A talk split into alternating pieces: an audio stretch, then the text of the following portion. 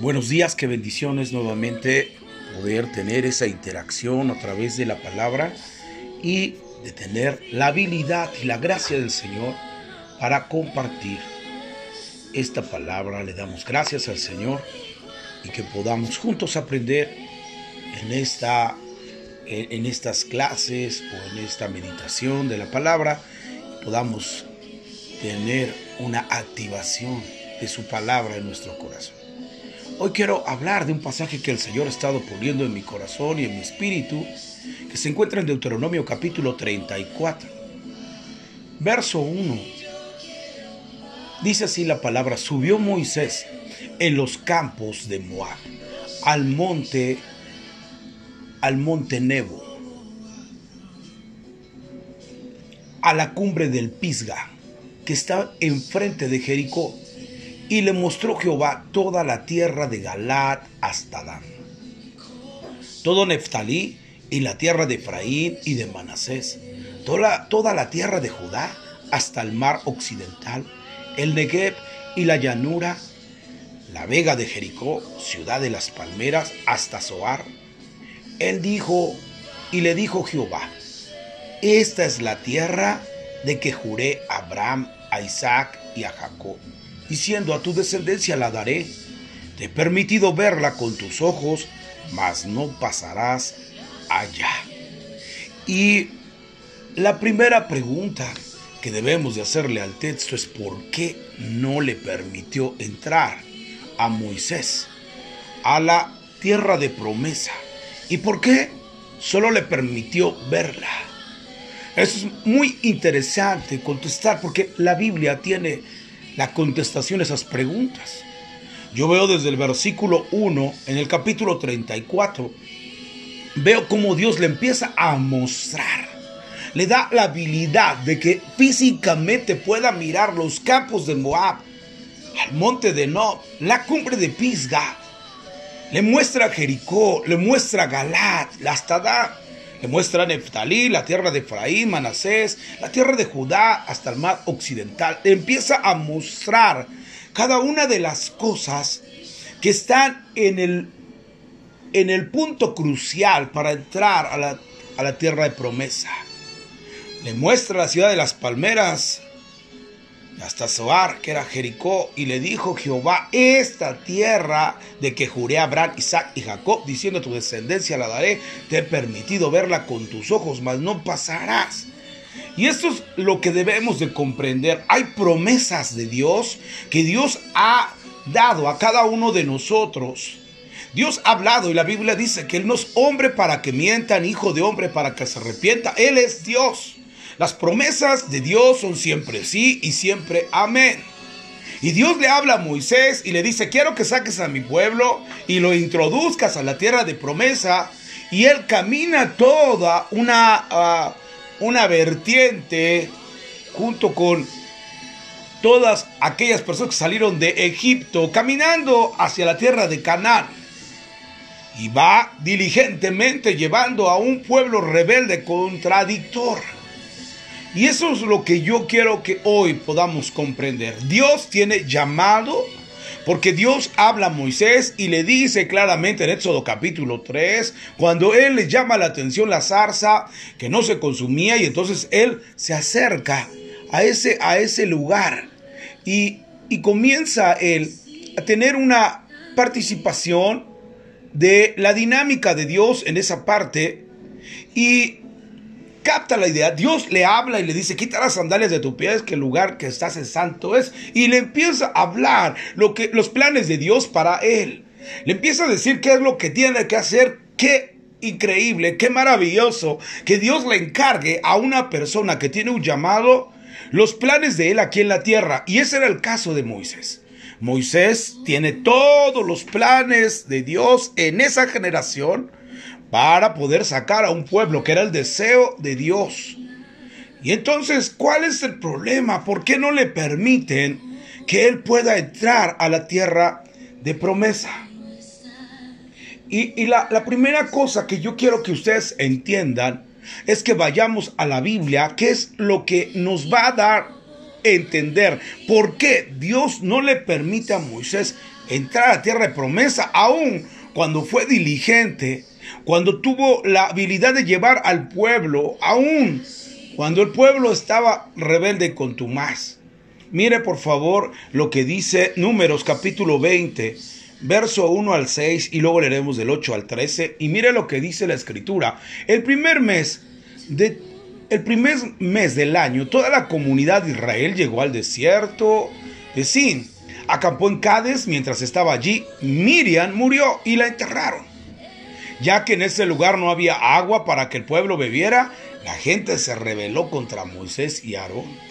Y el pueblo culpó a Moisés y dijo, si tan solo hubiéramos muerto con nuestros hermanos delante del Señor, ¿por qué nos trajiste a la congregación del pueblo del Señor a este desierto para morir junto con todos nuestros animales? Lo que primero que yo veo es que Moisés se enfrenta con un pueblo que tiene queja, murmuración.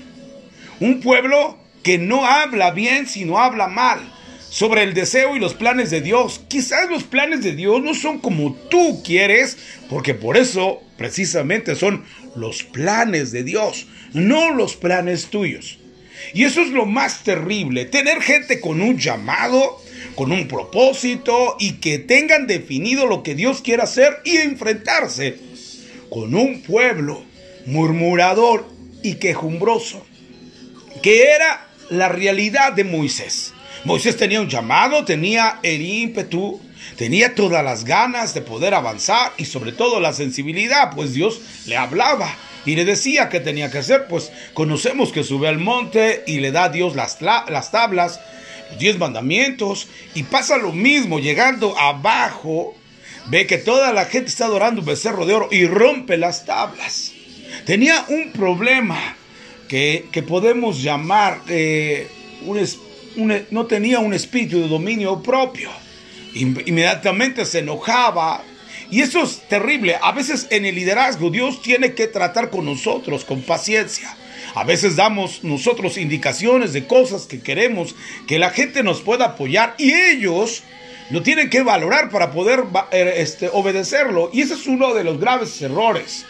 Mucha gente que es quejumbrosa cuando alguien les llama, se empiezan a quejar. Cuando alguien les encomienda algo, se empiezan a quejar con respecto a que no les parece la idea. Pero eso es interesante. Siempre debemos de caminar bajo cobertura, bajo una dirección del llamado.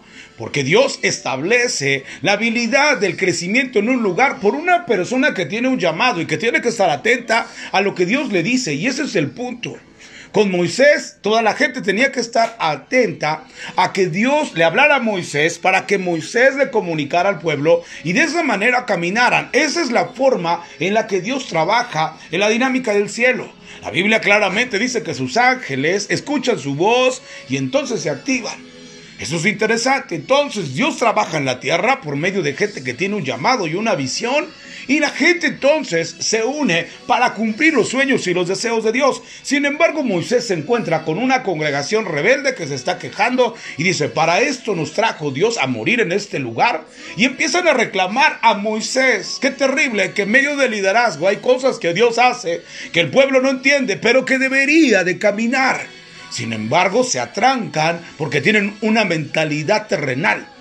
Sin embargo, Dios siempre hace maravillas, prodigios y señales a través de la dirección que le da al siervo, al llamado o al, a la persona que tiene visión, como tú quieras llamarle. Y es así como camina. Dios jamás avanza en el sentido de comunicarle a un equipo. Dios le comunica a una persona para así definirlo y traerlo a un equipo y el equipo pueda trabajar. Sin embargo, vemos trabajar equipos con una dimensión terrenal. Nadie quiere llevarse la responsabilidad, ni las quejas, ni que nadie le hable así como le hablaron a Moisés, de esa manera confrontante, en que le dicen, Moisés, ¿para eso nos trajiste aquí? ¿Para eso nos has traído a este lugar?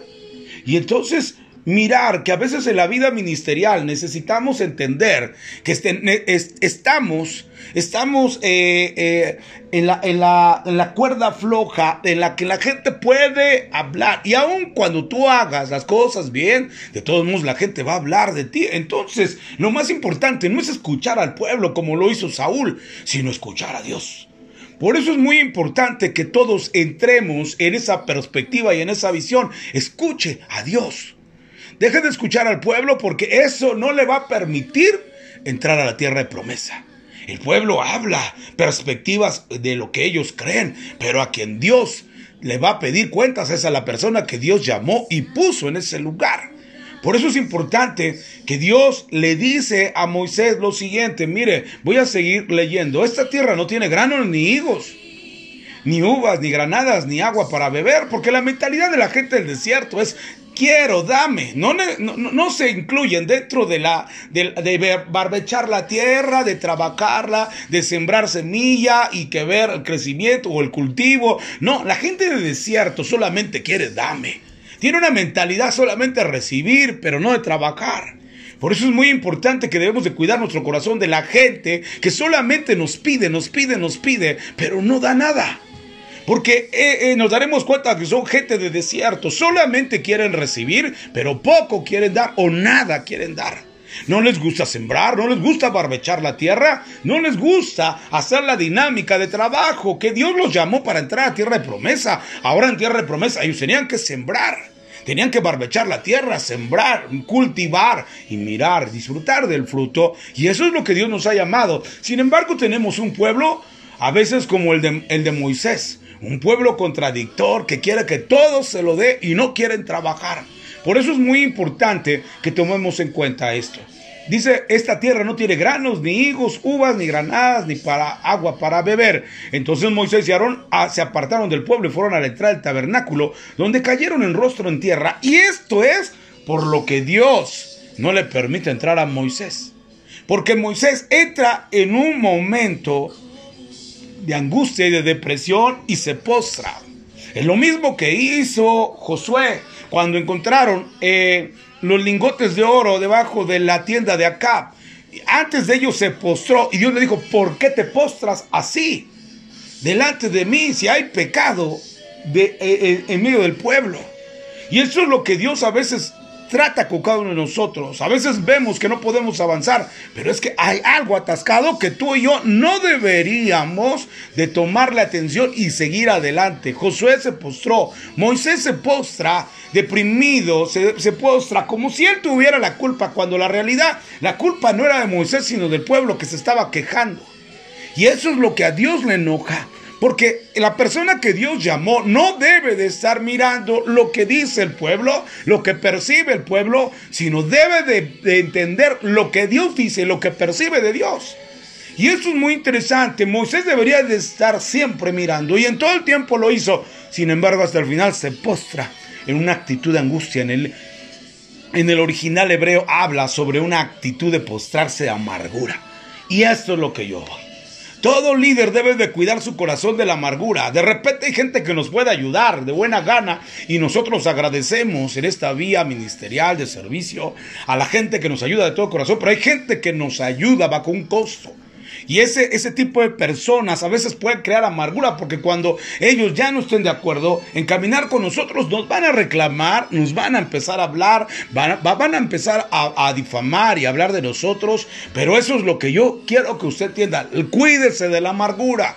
Moisés entró en esa parte en la que se contaminó. De, de, de, ese corazón y es muy importante que nosotros debemos de hacer un parteaguas entre lo que dice el pueblo y lo que dice Dios así se esté hundiendo el barco, como pasó con Pablo, que toda la gente estaba desanimada porque el barco iba a, claro, iba a destruirse. Dios viene en la noche y le dice a Pablo, nadie va a morir contigo, no habrá muerte.